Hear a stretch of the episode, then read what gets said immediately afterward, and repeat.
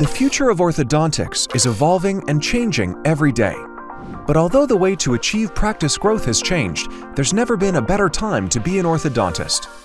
Let's get into the minds of industry leaders, forward thinking orthodontists, and technology insiders to learn how they see the future of the orthodontic specialty. How will digital orthodontics, artificial intelligence, clear aligner therapy, remote monitoring, in house printing, and other innovations change the way you practice? Join your hosts, Dr. Leon Klempner and Amy Epstein, each month as they bring you insights, tips, and guest interviews focused on helping you capitalize on the opportunities for practice growth. And now, welcome to the golden age of orthodontics with the co founders of People and Practice, Dr. Leon Klempner and Amy Epstein. Welcome back to the golden age of orthodontics. I'm Dr. Leon Klempner retired orthodontist, part time faculty member at Harvard Ortho, and as always, joined by my co host, my partner, and most importantly, my daughter, Amy Epstein. Hello. We are very pleased to be here with you again, and uh, in particular, because we have as our guest today. Wes Lyon, who is president and CEO of the newly rebranded McGill and Lyon Dental Advisors, part of the McGill and Hill Group. They provide specialized tax, business, and financial planning exclusively to dentists and dental specialists, so they know what they are talking about over there. Wes is a CPA and a certified financial planner who provides objective advice to improve practice profitability, reduce tax burden, and help practitioners achieve financial independence. Welcome to the show, Wes. We are thrilled to have you with us. Oh, thank you. It's great to be here today. Uh, I'm excited. We got a lot of great things to cover. We do, and we uh, forever for our listeners, we work pretty closely with you, Wes, and uh, we really value the perspective that you have, and we have some shared clients, and you know, from our perspective, we we see it this way: you help our clients set goals. We help them use digital marketing strategies to meet those goals. And then we use tools like Gaidge to, to uh, track our progress. So it's just such a great collaboration. No, absolutely it is. And I think some of the things we're going to talk about today are actually going to weave right back into that. And oftentimes when I'm talking to doctors and they say, hey, well, here is a proposed solution, I say, well, I've got a whole lot more cost effective one for you. Why don't you call up Amy and Leon? We uh, really appreciate when we, you do that. Yeah, yeah, we really appreciate when you do that. You want to do that more often? We appreciate it even more. but uh, it's great best. to have you here. Good. Uh, it's great to have you here. Uh, you you you are like the expert in so many different areas, and I know our listeners will be uh, will get a lot out of this uh, podcast. So let's get going. Mm-hmm.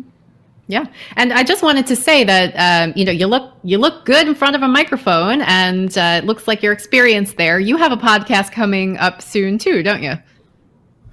Uh, we do. We have actually recorded a few episodes, and the two of you happen to be on two of them. So as soon as I can uh, finish the final touches on our production, we'll be launching it. Uh, most places podcasts are available. It's called Drilling It Down. It's sponsored by the McGill Advisory, which is our newsletter here that uh, we provide exclusively to dentists uh, that goes over practice management, tax issues, financial planning. Um, but is we're kind of reaching out and we realize in today's age, most of our consumers are doing things digitally and uh, reading is uh, not the forefront anymore. I think a lot of people want to listen. So we're excited to launch a podcast and really bring a whole bunch of great information to dentists out there and mm-hmm. specialists. So Wes, um, uh, let's get. Let, oh, let me ahead. let me just interject for a second. Um, the uh, we're going to talk about OSOs and DSOs today. And uh, for our listeners, we want to provide you with as much information as we can. So um, we have an expert here. We're going to try to cover as much as as as we can during the podcast. So, um, Amy, let's get down to it. All right. So tell us, you know, the DSO OSO topic is a big one, and we talk about it all the time. Um, why are they gobbling up so many independent practitioners, and where is all that money coming from?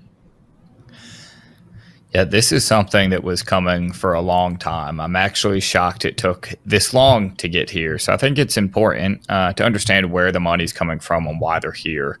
Um, the money's coming from institutional investors, private equity. Um, I used to work in institutional money management, and you know, you think of somebody with a lot of money might have 10, 20 million dollars, and that's phenomenal.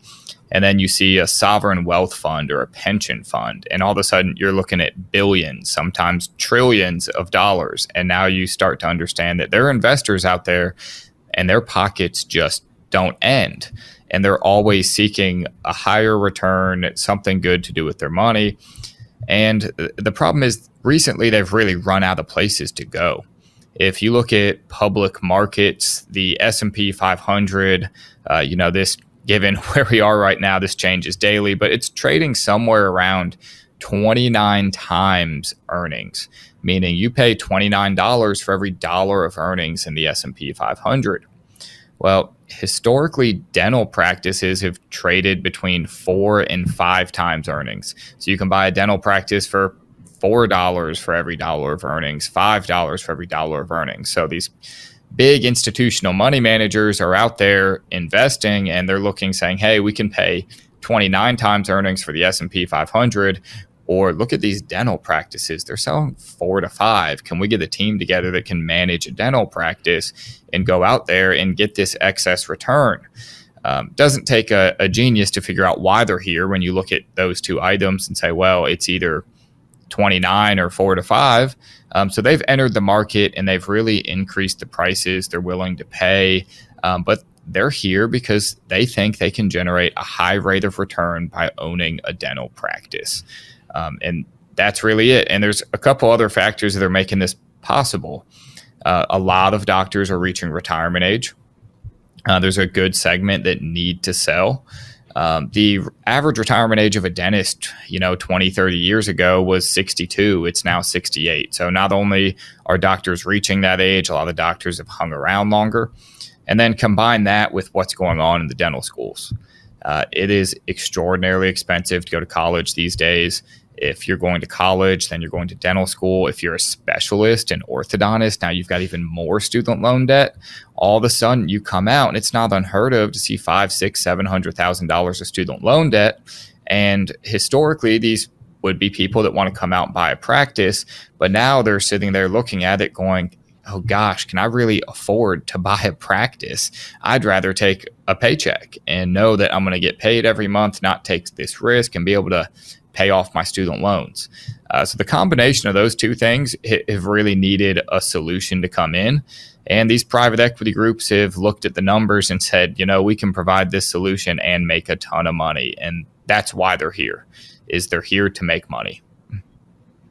Well, I mean, that, that's totally understandable. And, you know, I'm on the phone every day with orthodontists talking about their practice, talking about their future, their exit strategy. You know, all of these are important for us to understand when we, uh, you know, avail ourselves of our marketing services with them is, is to know exactly what their, what their goals and plans are.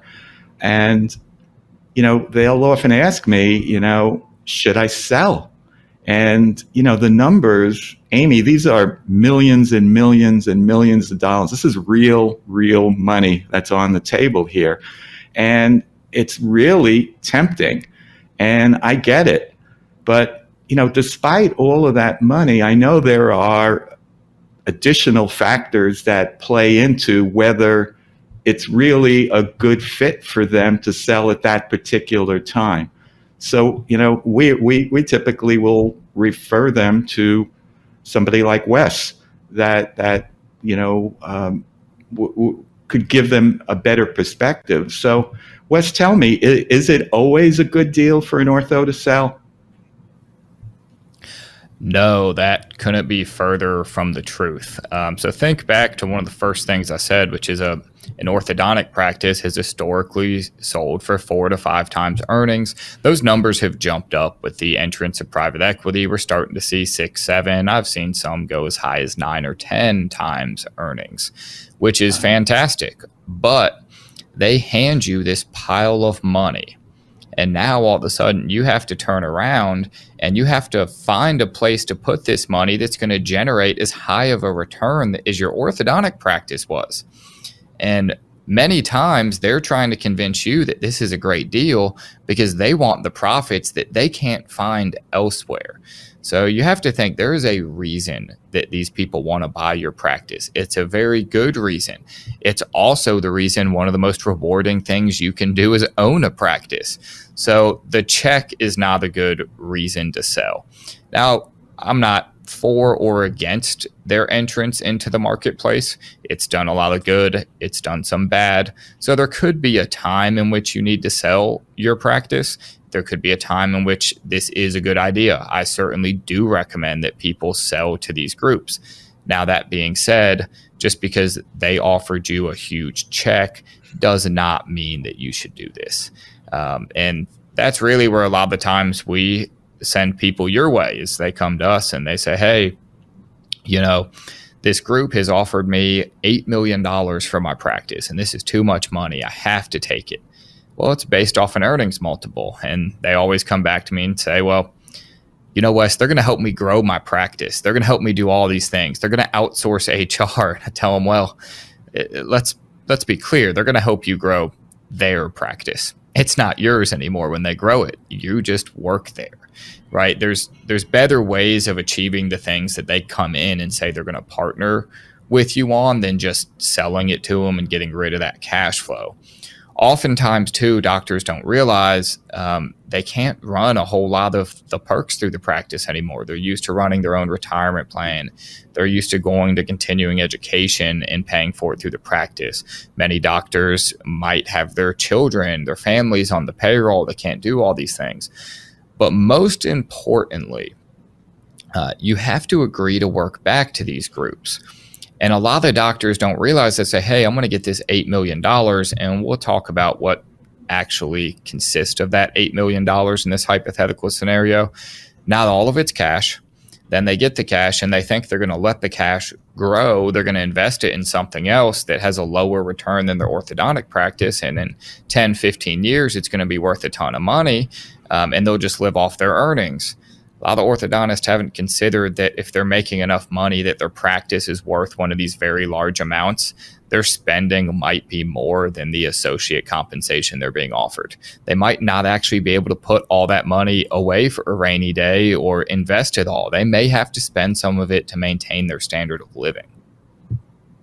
So, so Wes, um, is there like a a sweet spot in terms of age. I'm thinking that you know if I'm if I'm close to retiring and I'm you know I'm I'm done, that there's more of an advantage of selling at that point than if I've got like 10 or 15 years to go. I've got to put on you know the polo shirt and and toe the corporate line. I've got to listen to and th- these are stories I hear from orthodontists that, that tell me uh, after they've sold that you know that that part isn't that much fun listening to some you know uh, young uh, office manager telling me you know what to do and how to do it and, and stuff like that. So how, do, how does that play into it? It's you know there's an emotional element to it psychological element to it as well. But i was just wondering from an age standpoint do you find that you know when you're older it, it tips the scale a little closer to selling as opposed to when you're younger Absolutely. And I got a, a quick funny story for you on that one because believe it or not, I used to work in this world buying up practices. Now, we bought financial advisory practices. We were not buying dental practices, it was unrelated to what we're doing. But I was all of maybe 23 or 24 years old at the time. And I was the guy they were sending in. So the 60 year old practitioner has just sold his practice. And here comes the private equity firm in and oh, by the way, this 23 year old's now going to tell you how to run your business. Uh, you can imagine it didn't go over so hot the first couple times I did it. but I learned from one of my bosses uh, to just look at them and go like this say, hey, did you sign it? And they always look back and go, huh? I said, did you sign our check? and when they answer yes, you just politely let them know that it's my way. It, it's not happen in your way. And not all these groups are like that, but that's certainly true. Is if you if you sign the check and you deposit the money, you now work for them. Uh, so, kind of how that ties in is uh, to your age. I wouldn't say age is the factor, it's how many years left before you're actually going to stop practicing orthodontics. And that magic number is five. Now, I'm not saying that if you're five years away or less, that you absolutely should sell to a DSO or an OSO. And I won't say I'm absolutely, or I'm not absolutely saying if you're more than five years away, you shouldn't sell to them, but I am saying about 99.8% of the time, if you're more than five years away, you should not sell to them. Um, you should own it, you should grow it yourself, keep the fruits of that labor for yourself, maintain your independence. Um, there's really, from a financial perspective, when you run through these numbers, it, it doesn't make sense when you're more than five years away. Now, get to the point when does it make sense? When you are five years away from walking away from orthodontics or less, now you really have to start thinking about your transition plan. These private equity groups have really provided a lot of good in the marketplace for orthodontics. Um, historically, an orthodontic practice has you know been worth no more than 100% of collections, maybe 85% of collections. And that's really because that's all the bank was willing to loan them. It's not because the cash flows didn't justify a higher value. These private equity groups, they come in and uh, you know, they don't have a bank behind them. They have cash. They don't care what the bank says. They care about whether or not they get a return on their money. So now all of a sudden, these private equity groups are willing to pay a lot of money. If you're five years away or less, you do want to determine if your practice is a good candidate for this or not. Not all practices are. Generally speaking, the larger the practice, the better they they're going to be suited to sell to one of these DSOs or OSOs. Um, but sometimes the numbers between selling to an associate for what they can afford and selling to a DSO, sometimes that difference it can be as much as five, ten million dollars on a you know, one, one and a half doctor practice, you start getting into six, seven locations, four associates working at the practice. All of a sudden, that gap is so wide that you really don't even have a choice. They're the only ones that can buy. So, if you're five years away or less, you definitely want to consider this and you want to meet with somebody who can show you the pros and the cons. It's not as simple as, hey, you're five years away or less, let's sell to the DSO what ends up happening is when you sell, what they're buying are the excess profits but I like to call them 24 karat gold handcuffs. You're going to have to work for them for a specified period of time. So, what you have to figure out is the upfront check that they're going to give you is that worth more than the profits that you're giving up while you work back for them? And oftentimes in orthodontics, it is. Um, sometimes it's not, but you want to know that ahead of time. You don't want to sell just to say, hey, I got so much of the dinner party. You want to find out you know, was keeping all that extra profit for an extra five years, would that have been more money to just keep it and then sell the discount to the associate? Or did they actually give me so much money that at the end of my five years, when I walk away clean, that I actually came out ahead? And mm-hmm. in orthodontics, because orthodontic associate compensation is typically not based off a percentage of collections. If you have a very high producing practice, oftentimes that spread does indicate you should sell to a DSO. But there's no clear cut answer you want to tell everyone in the marketplace. And Leon, to your point, you know, when doctors sell younger, more oftentimes than not, uh, you know, five years later, whenever those golden handcuffs come off, they're looking to get back into private practice. It sounds like you have it down in terms of figuring out specifically for every individual case whether it's a good idea or not to sell at a given point. Is that something that that orthodontists can come to you for specifically just for for help with that decision? Absolutely. We we have a service that helps you choose whether or not you should sell to a DSO. Um, now, I, I, encourage anyone to reach out if they're having this question because sometimes it's so clear cut. I tell them, uh, you know, here's the other services I offer, but I'm not letting you pay me to give you this answer. It's so clear cut. I'm going to give it to you right now. and mm-hmm. usually when I do that, it's just no, don't do it. Here's 10 reasons why. I don't even need to see the numbers. I know what they look like, seen enough of them. But for those doctors considering it, Um, we do have a service that really strictly hones in on that. Hey, here's what the DSO offer should look like. Here's what we can probably expect to get. Here's how it's going to impact your personal financial life. And oh, by the way, here would be plan B if you did it a different way. And we actually run those numbers out, show them, you know, hey, here's what it's going to look like in five years. Here's what it's going to look like in 10 years, 20 years.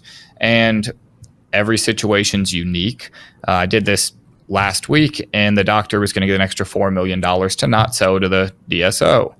Um, now, we've certainly done that before too, and I've had to. Sometimes people come to me and they really don't want to sell to a DSO, and I have to sit there and show them, hey, this is an extra $10 million to sell to the DSO. I know you don't want to, but what's your price? At what point do you just say, you know what, I'm willing to work for them for five years? And right. that's a service that's really, um, we started because we felt like nobody was doing justice out there. And people were being led down roads that we didn't want them to go and being told to do things. And there was just no independent way of figuring out hey is this a good idea or not? Mm-hmm. that's great. Um, so let me ask you a question. I hear a lot of uh, financial terms being thrown around as we as it relates to selling or not selling. Tell us a little bit about rollover equity and and does that investment pay off yeah, so rollover equity is when, let's say, uh, one of these organizations says they're going to give you $10 million. But oh, by the way, I'm only going to give you $7 million today. The other 3 million, you're going to take a stake in our company. It's going to, you're going to exchange part of your company for our company. We call that rollover equity. You take equity in this new entity. Now, these rollover equity amounts have been going up dramatically in value over the last five to seven years, but I think everybody needs to understand why. Private equity multiples. This is not orthodontic specific, not dentistry specific. I'm just talking about private equity multiples over the last seven, 10 years have just been going through the roof. They have more than doubled in many cases. So a lot of times you rolled over your $3 million and it turned to six, and you say, wow, this group is so great. Uh, look at what they did with my money. Well, all rollover equity should have done that. The multiples they're paying just went up when they were originally buying practices. Oftentimes they were buying it three times earnings. I mean, oftentimes they still do buy it three times earnings because they want to buy your practice for as low of a value as possible.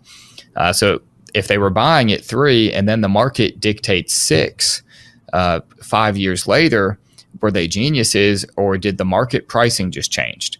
And the market pricing has changed dramatically, which has increased the value of this rollover equity. And I think they're using this as a selling point and they're trying to convince doctors that, hey, we're the geniuses that did this rather than pointing out the obvious, which says, hey, there's more and more money chasing these, which has created more and more demand, which has created more competition. So we've had to increase what we pay, which mm-hmm. also increases what we can sell for. Some of it's just luck. It's kind of like the stock market over the last five years. Besides maybe the last six months, it's been going up and up and up.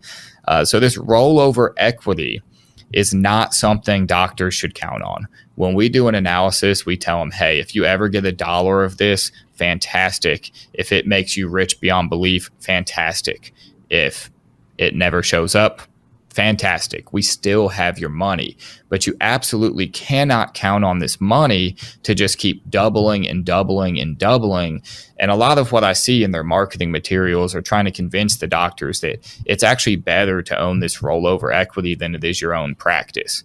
And don't get me wrong, there's probably a group or two out there that that will be true for, but I'm willing to bet 90% plus of the groups you would have been better off with your equity in your practice than the group it's really just what's been going on in the market for the last five to seven years. Uh, so my warning would be when you look at when you look at an offer and try to evaluate it, look at what they're giving you in cash. Oftentimes they'll say, Hey, we're giving you $15 million. And when you look, they're giving you $7 million, maybe 2 million in rollover equity. But then they're projecting their rollover equity to double in three years and then come up some more in four years. And they're putting that full value in there. I don't expect that those values will continue and continue to go up. But I'm going to give you the positive as well, give you the, the negative of where we view it. The positive and what they're attempting to do is they're attempting to put a whole bunch of practices together and sell them because 10 locations are worth more than two locations are. So if they can get 150 ortho practices, they think they can find a bigger group to pay a higher multiple. Now, eventually, the multiple game stops, though. the multiples can only go so high. Uh, and what they're, uh, some of them may even be trying to go public. The firm I was working for, when we were doing this in financial advisory, um, their goal was to go public. It didn't end up happening. Another private equity group came in, swooped them up. Um, but that's generally what happens. And it's been going on, going on. People have been flipping and flipping and flipping, but it, it just, it won't go on forever. You can't just continue to double, double, double, double. If it sounds too good to be true, as with any investment, not specific to this, it probably is. And I think the rollover equity is one where it's too good to be true. So I just, we tend to ignore it. We try to get as much of that value in cash as we can. Right. Makes, right. makes a lot of sense. Yeah. So, so Wes, uh, it's tradition on our uh, podcast to take a call from one of the ortho listeners. So uh, let's take a listen and then uh, you could address uh, the question.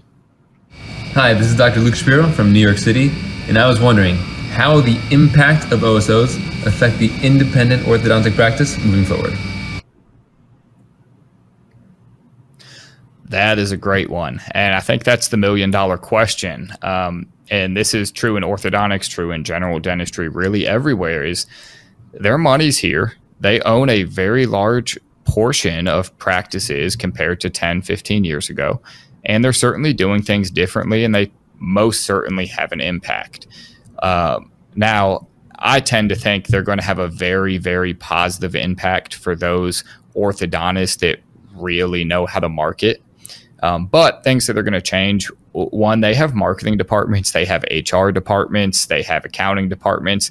They have a whole lot of things that you don't have in your independent practice. So a lot of practitioners are going to need to outsource a few of those things. Um, and Leon and Amy, this is one where uh, I usually send them your way. Uh, they say, well, the practice down the street or this happens a lot. It's all the time, and I can't believe people fall for it. You know, but they're going to help me grow my practice. I'm like, they're going to buy it and grow their practice. Yes, the world is changing. Yes, you need to get ahead of it. And yes, you need to do this. But hey, by the way, instead of selling your practice, call Leon and Amy. Maybe they can help you market rather than giving up the most mm-hmm. valuable asset you have in fear. So, mm-hmm. orthodontists will have to market. They're, they're going to have to change what they do to some extent. Good news is, I think orthodontists in general are more prepared because they've been having to market direct to consumer for quite some time. When the pediatric dentist referrals started to or stopped going exclusively to certain orthodontists and they started handing out multiple names or just saying, hey, you need orthodontic treatment, um, it really made orthodontists shift. Um, so you do need to market direct to consumer. Another thing that I don't think was specifically asked but needs to be addressed is they don't just buy orthodontic practices. So, how is this going to impact you? If your business comes from four or five pediatric dentists and they come in and they buy those pediatric dentists, they don't really want to own a pediatric practice. They just bought an orthodontic practice. They're going to hire an orthodontist, put them in that office, and your practice might dry up overnight. So you really need to be prepared to lose referring sources, not because you lose touch with the dentist or they don't like you, but because they sell their practice to a corporate group, and that corporate group now uh, wants to bring in their own orthodontist. So there's certainly going to be a lot of change with it. Now, with that in mind, um, when the DSOs buy practices or OSOs, they have to bring in doctors. And that's probably their biggest challenge is the doctor doesn't remain consistent. They get somebody out of orthodontic residency, they bring them in, do a couple years, and they get somebody new. There's never a brand name around this that really sticks. And a lot of times when as I'm sure the two of you know, the main decision maker for orthodontic treatment oftentimes is the mother. And that's not a great marketing strategy around a mother. They want to know that their child is going to get orthodontic treatment from one of the best orthodontists in town. And if it costs a thousand extra dollars to go to the trusted name, more often than not, they're willing to pay for it. But are you willing to put the work in and become the trusted name in town? You can't just sit back and expect to be. You really need to expand your footprint. You need to be in the community. And more than anything, you need to expand your digital footprint because they are experts at marketing. They have whole teams. Uh, they get their names out there in front of people. Now, the, the good news is usually when people see their marketing, uh, the patients that want to come to your practice as an independent practitioner are going to look up more than one firm. But if they receive this marketing from one of these groups and they look at it and they say, oh, I need to bring my child in for treatment, they're going to immediately start doing research. So you really need to be ahead of the game on marketing. But those orthodontists that distinguish themselves, they really become the trusted name in town, trusted name in the community, and have the marketing down. I really think it's going to be a great time to own an orthodontic practice. And I still think when I talk to young orthodontists, best thing you can do for yourself is go buy a practice. Yeah, you know, it's interesting because uh, you mentioned outsourcing. And, you know, at, at one point in when I was practicing, when I first started practicing, I would make my own retainers because I had the time to do it. And, you know, it would bend the Hawleys or the, you know, uh, uh, appliances, and I, I would just spend the time making it. And then it came a certain point in time where it just made sense for me to send it to a lab that could make it quicker and better, and for me to be you know, putting the braces on and, and, and start treating the case. So I think the same is true in marketing.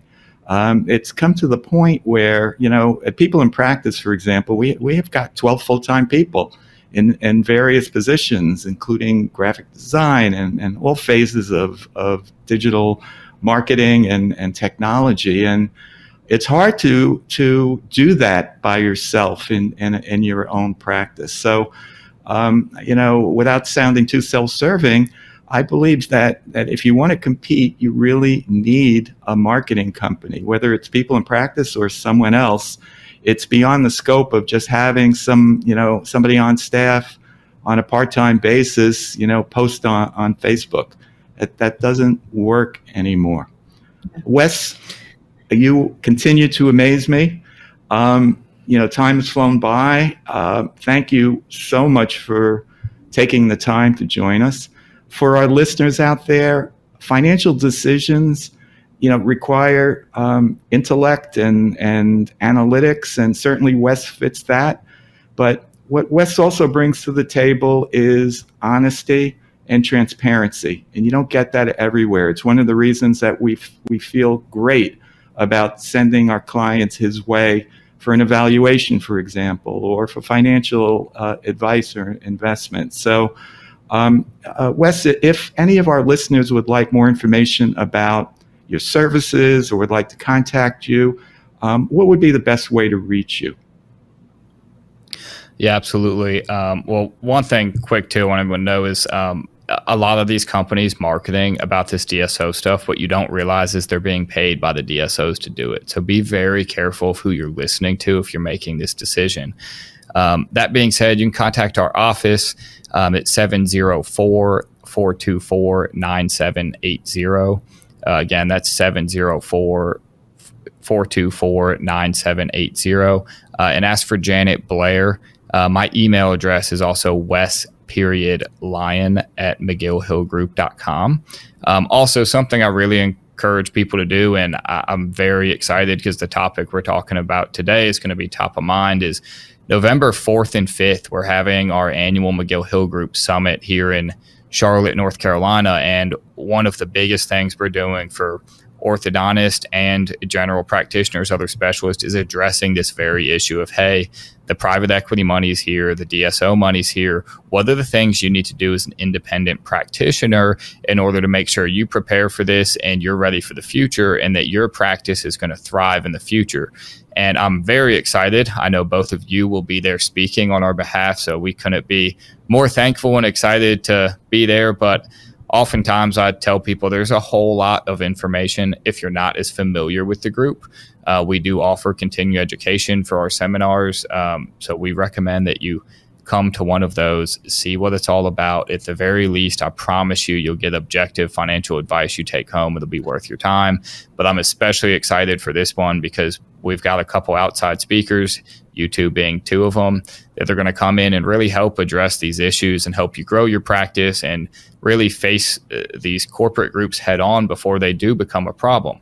Um, also, you can get 10% off using code SUMMIT10 uh, at our website. So if you go to mcgillhillgroup.com, there's a CE events section of it. You get 10% off your registration if you go there for listening to the podcast. But we're very excited. It's going to be a great event, and uh, the two of you are going to be there, and you're always great to hear speak as well. Thanks, Wes. Well, thank you for that, and uh, and thank you for being here today. Good to see you as always. I'm sure we'll be in touch uh, again shortly, as we do on a regular basis. So have a good one, Wes, and thank you again. Uh, thank you both. You can subscribe to the Golden Age of Orthodontics uh, or download other episodes of our podcast on Apple Podcasts, Spotify, or SoundCloud. And if you want to see our faces and see Wes's face, you can check out the video version of this podcast on YouTube.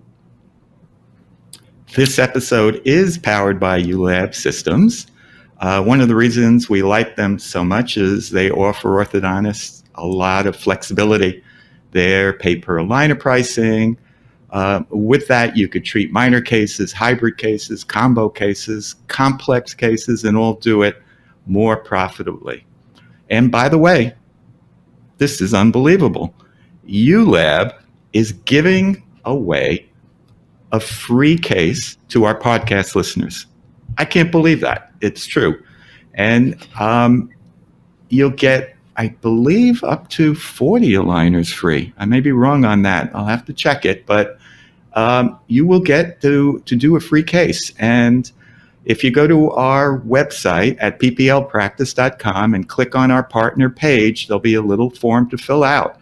And when you do, um, you'll be able to reach out and they'll help you get your first case going for nothing, free, nada, zilch, um, on the house. Goonish. Goonish. That's what it is. I know nobody knows what I'm talking about. No, but I, including me, I have no, no idea goonish, what you're saying. Goonish. It's a, a goonish. It's like two Jewish women talking, and it sounds like Yiddish to, to me. An, you sent your son to an Ivy League school, and and now look, he's working a job. He's making goonish. Anyway, uh, Google it, and uh, uh, you'll see what it means. Nobody but, can Google it because nobody knows how to spell that. I, I, G. I looked it up. I googled it myself. G O G O R N I S H T. Goonish, Goonish. Anyway, thank you so much for watching and or listening. Uh, if you want to contact me directly with any marketing questions, shoot me an email at leon at pplpractice.com. Uh, remember, it has never been a better time to be an orthodontist. We're in the golden age. Thanks again, and bye for now. Thank you for tuning in to the golden age of orthodontics. Subscribe now on Apple Podcasts, Spotify, or visit our website at thegoldenageoforthodontics.com for direct links to both the audio and video versions of this episode.